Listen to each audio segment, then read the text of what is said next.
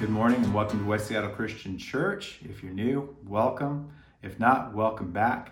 Uh, we are nearly done with our unqualified series, which is a, kind of bittersweet for me. I've enjoyed this one, but I'm always looking ahead to what comes next, and we'll tell you in a few weeks what that's going to be. But um, as I was working on this week's teaching, I mean, I think everyone gets what we're talking about qualified, unqualified. But when we talk about qualified, I'm kind of like, ask, it's good to ask the question qualified for what? And we've said, we've, we've answered that by saying different things. But one way to kind of, you know, catapult us to the top of the theological mountain in answering that question is by saying this.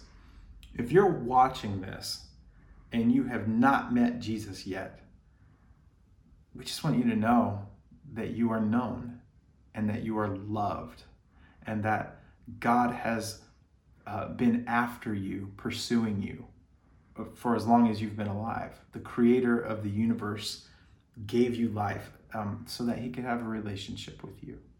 And it will revolutionize, revolutionize your life uh, if you meet him.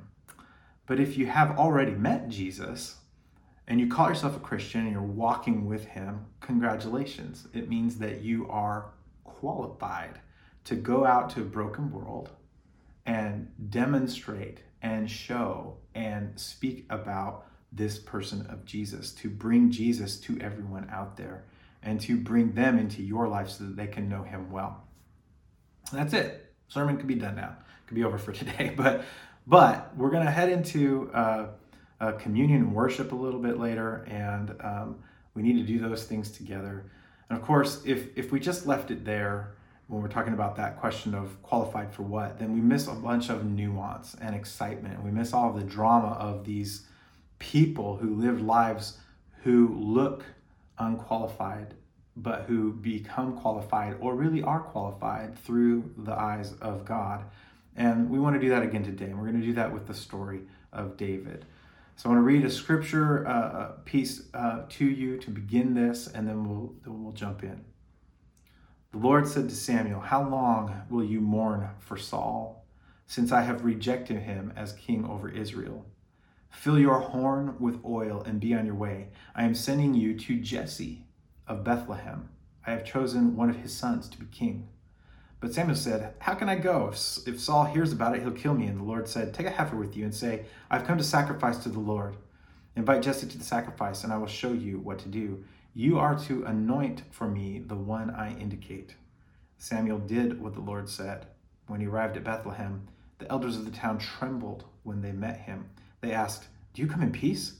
Samuel replied, Yes, in peace. I've come to sacrifice to the Lord. Consecrate yourselves and come to the sacrifice with me.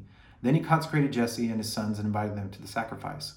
When they arrived, Samuel saw Eliab and thought, Surely the Lord's anointed stands here before the Lord. But the Lord said to Samuel, do not consider his appearance or his height, for I have rejected him. The Lord does not look at the things people look at. People look at the outward appearance, but the Lord looks at the heart. Then Jesse called Abinadab and had him pass in front of Samuel. But Samuel said, The Lord has not chosen this one either. Jesse then had Shammah pass by him. But Samuel said, Nor has the Lord chosen this one. Jesse had seven of his sons pass before Samuel. But Samuel said to him, the Lord has not chosen these. So he asked Jesse, Are these all the sons you have? They are still the youngest, Jesse answered. He is tending the sheep, Samuel said. Send for him. We will not sit down until he arrives. So he sent for him and had, bought, had him brought in. He was glowing with health and had a fine appearance and handsome features. And then the Lord said, Rise and anoint him. This is the one. So, in this series, we've looked at a bunch of biblical characters who I think are very much like us. And the reason I think they're very much like us is because uh, when God shows up in their lives, they and ask them to do some things, they're kind of like, uh, what? I think you've got me confused with somebody else. And even all the way down to they say things like, no. and in fact, not only no, but I'm going to go the opposite direction and do something completely different than what you tell me, Lord, because um, I think you've got the wrong person. Um, what that tells me is that they're just ordinary people being ordinary, right? Until God shows up. And I think this provides a background question for you and me, and something that I would invite you to consider as we're looking at this this morning. here's the question If a book of the Bible was written about you, what would it say? Interesting, right? If a book of the Bible was written about you, what would it say? Um, because we believe that the Holy Spirit inspired the people that wrote the Bible down. We need to know that what we're reading about these people is what God wants us to know about their lives and their situations. It should be of great significance to us then how God views our lives and our choices so that we aren't under any illusions. And really, if we are, let me just dispel all those illusions about what God thinks about you. He loves you. He loves you more than you could possibly know. So much so that He takes your life and your choices and you very, very, very seriously. So, with that and that question in mind, let's jump in um, and talk a little bit about David. So, before David was king, and we read in this story he's being anointed so that later on he's going to become king. Before he was anointed and before he was king, he was just this unassuming shepherd boy. And from there, if you fast forward, he has this moment with uh, somebody named Goliath, which I think many of you have heard about, and he becomes the second of king of Israel eventually. He unifies the Israelites. He brings the Ark of the Covenant, which, if you're not sure about what that is, go watch Indiana Jones or just take my word for it. It's the box that had the Ten Commandments in it. He gets that back. It had been taken away from the Israelites, and David brings that back. And then he writes a ton of the Psalms that are in the in, in our in our Psalms in the Bible. And he was also something of a military mastermind. So he was such a big deal that despite some colossal mistakes in his life, even because even even, even in spite of those, he he is later Jesus is later referred to as a, a son of David in Mark and Luke. And because when you look at Jesus, and then you look at Jesus' genealogy, and Jesus is one of David's descendants. So David, even in spite of some mistakes that he makes, he still ranks really heavy in the weight of, of characters that we find in the Bible. Now, again, if there was a book written about you, when you know the stuff that's gone on in your life, if there was a book of your uh, in the Bible written about you and you know everything that's gone on in your life, what would you want to be put in there? Obviously, you like, I want you to include all the awesome things that I've done, you know, the good things. But when you look at some of the other stories of David's life, if you were like me and you looked at that and you have something similar in your story, whether it's just lying or cheating or uh, being jealous or wanting revenge or whatever it is, if you've acted on any of those things, if you're like me, you're probably like, no, don't include that. We don't want to talk about that. Let's just talk about all the great things. And, and that's where we're going to engage a little bit this morning because what I want to do this morning is look at the biblical norm of calling. That idea of calling has very much to do with, in this series that we're in, being qualified. If you're called to do something, do you have to have the qualifications or do you not? Um, if you will. And so I think that we can do that by looking at a couple of the stories uh, in David's life.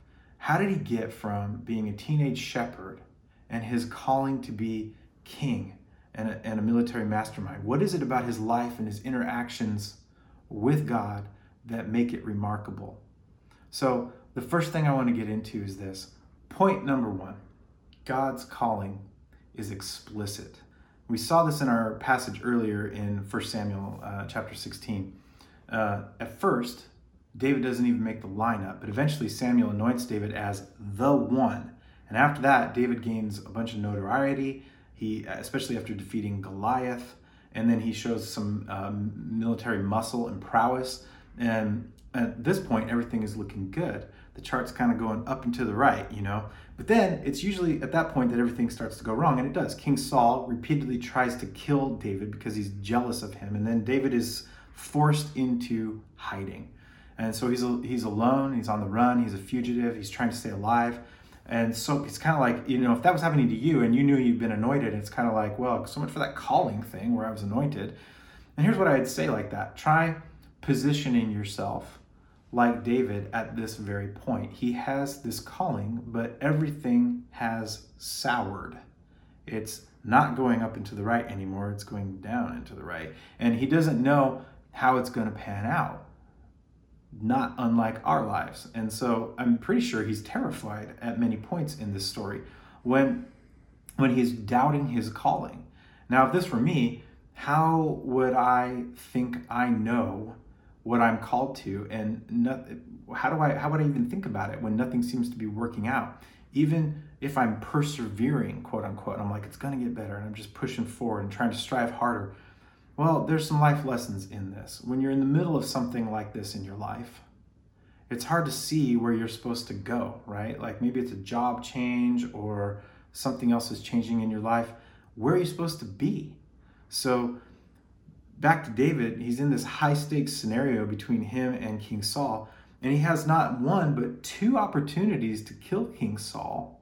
Once while he's hiding in a cave, and once while Saul's out uh, sleeping in a field. And and in other words, he has these two opportunities to step into his calling. He's like, I can make this happen right now, get back on track. But he refuses to take either one of those opportunities. And the question is, why?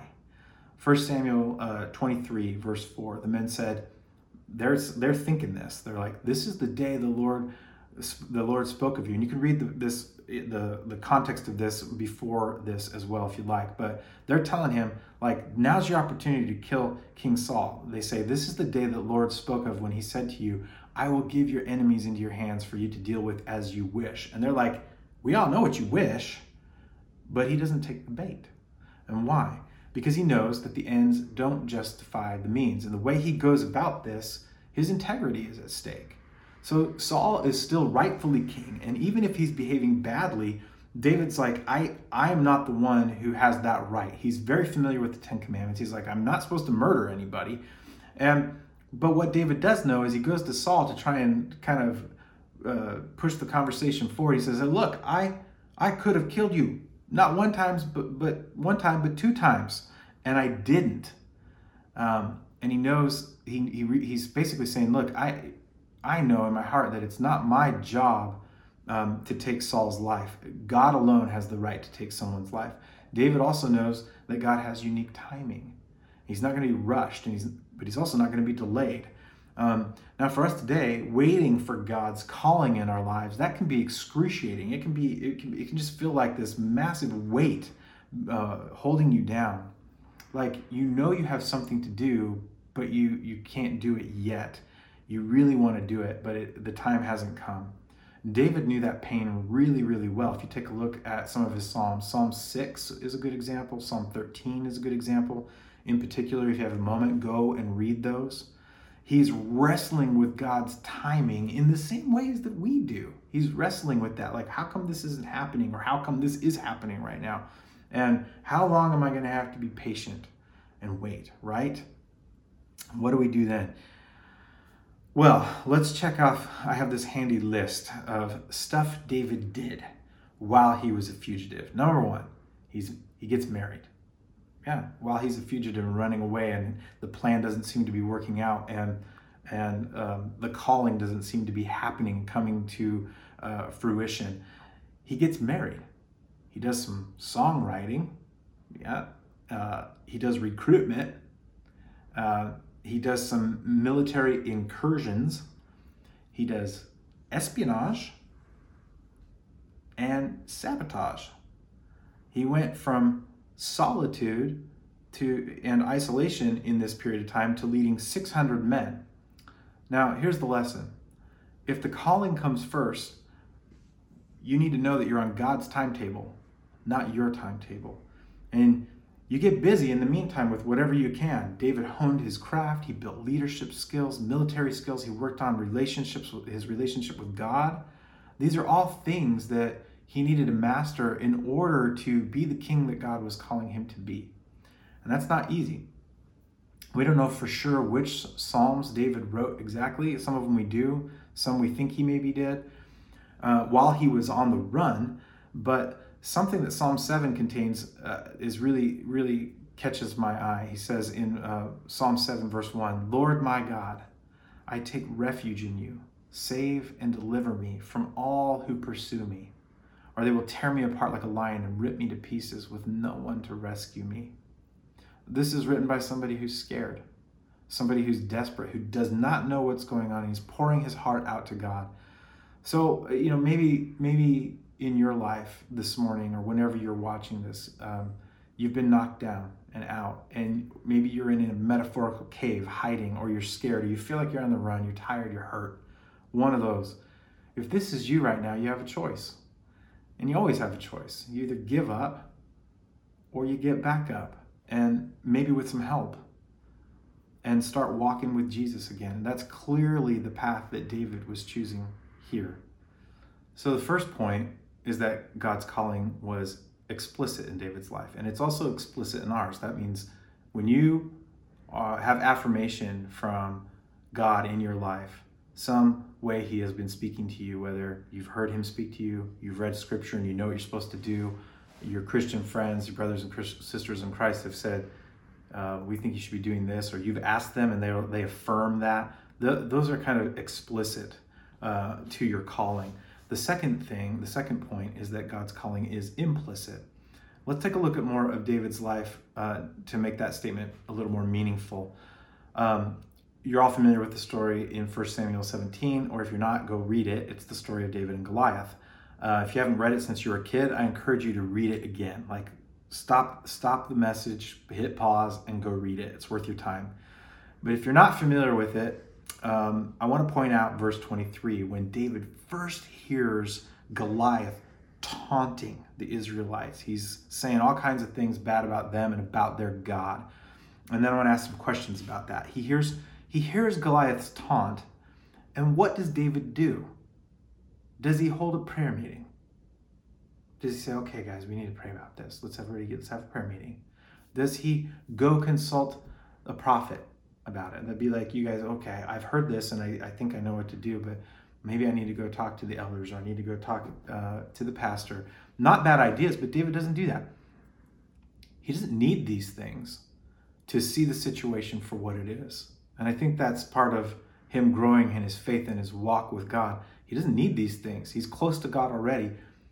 He sees the situation for what it is. He knows that God has instructed the Israelites to take the land and the way that Goliath is talking to them is offensive not only to God, because he's saying things bad about God, it's offending God, and it should be offensive to the Israelites that he's saying these things. So, David, he wants to know what happens to the man who kills this guy, Goliath? What happens to the man that shuts this guy up? That's an interesting point to zero in on because when he asks that question, his brothers are like, uh, Yeah, we don't like what you're saying. You need to stop it. So, what does David do? he turns his back on them. He says, Yeah, I'm done with you. Like, that's not the right answer. We know what God's called us to do explicitly in this situation. So, what do we implicitly need to do at this point?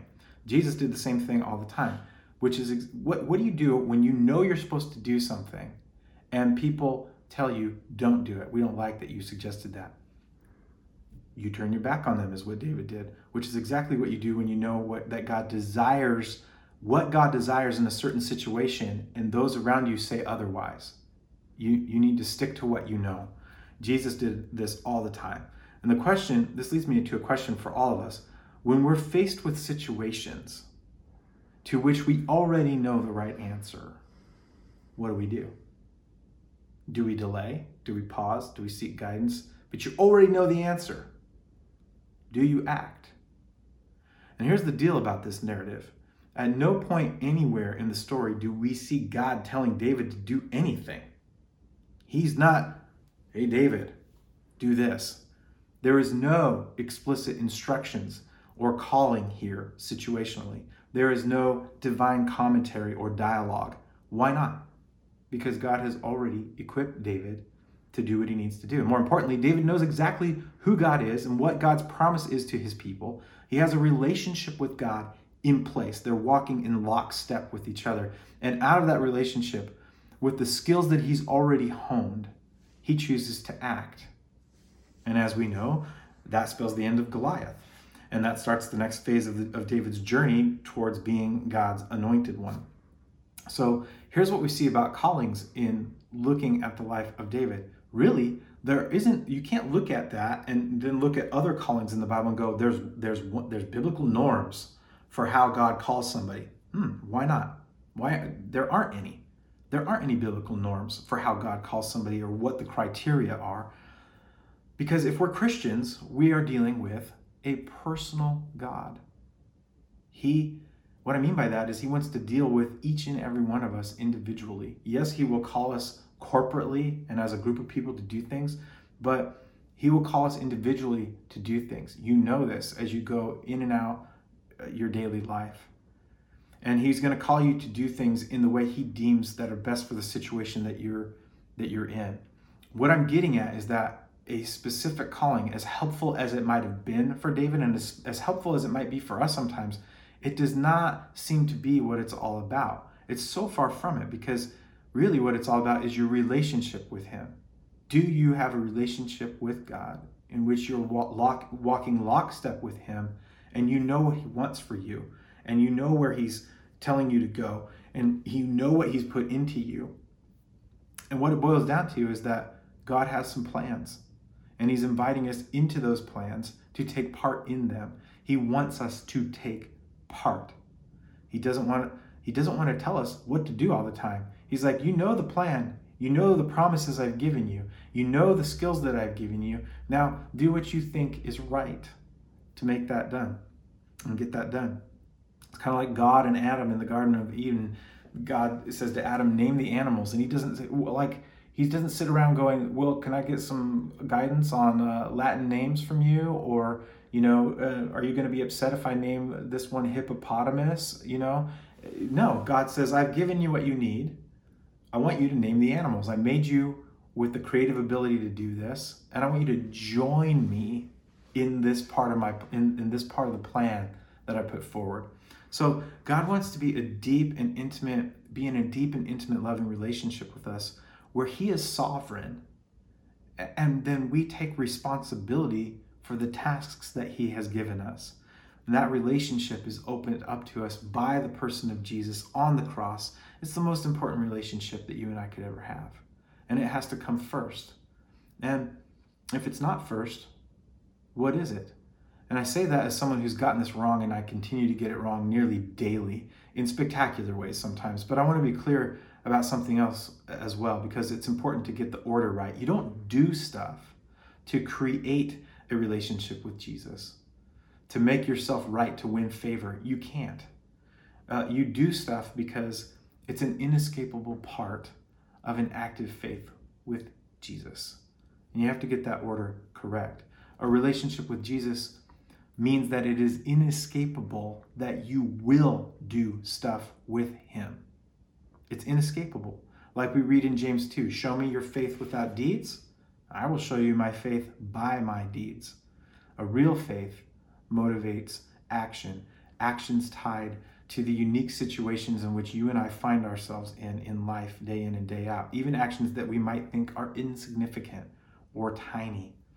Now, there may there may be an obvious uh, or explicit calling, but often there are there there aren't. But it's just that we need to do things that are laid out for us in the Bible. What do I mean by that? I mean things like pray, help the poor, help the sick, help the needy. No further instructions are needed there. We are called to do those things. Now, I did a tally, and the Bible says that nine times David inquired of the Lord, which is Bible speak for he had a relationship with God and he's seeking input from his creator. He's submitting his plans and the ideas he has for the actions he wants to take in life to that God, to God, and then walking with him in that. We see it time and time again in the Psalms a man who calls out desperately to God. And I think that is why God calls David a man after his own heart. And why ultimately Jesus was a king in the line of David. The last thing I want to say is this God called David to be a king, but he could just as well called him to stay a shepherd. And he would have had great plans for him in that role. And if that was the life God called him to, then there would have been no greater calling for David to have lived in God's eyes. because I think it's and I think that's important for us to realize because it's very easy for us to think, oh, he's called David to be a king, and that was very special, and had a very special thing in the narrative that God was telling, the whole backstory in the Old Testament, and blah blah blah, right? No. I mean, we we we read that and we go, well, I want to be that too. So, but if God's not calling me to be that, well, it's not that significant. But if you're living the life that God has called you into and doing the things that He has made clear to you to do. That is great. The quality of a life is in the difference between what we do and God's plan for what we should do. And we only get access to that through Jesus. And the thing is, is to walk with Him in that. Um, I want you to know that if you've met Jesus, you are already qualified, qualified for whatever He has for you. How often do you like David, inquire of the Lord. How is that relationship looking? Do you really do you really want to know what Jesus thinks about what you're doing in life? Often I don't. I just I just want to do what I want to do. You know, you, do you want to walk with walk in lockstep with him? What would that book of the Bible say about you if one was written about you? If I were writing the headline to that book, it would probably say something like saved but stubborn or saved but way more interested in being comfortable or even saved but not that bothered really about anything else. I just want to do my own thing, go through life. I mean, a person after God's own heart, a person who walks humbly with their God isn't that way way better than saved but meh i'm just gonna do whatever i want i mean a person after god's own heart who walks humbly with god that is way way better. And that's what's available to you and me through the spirit.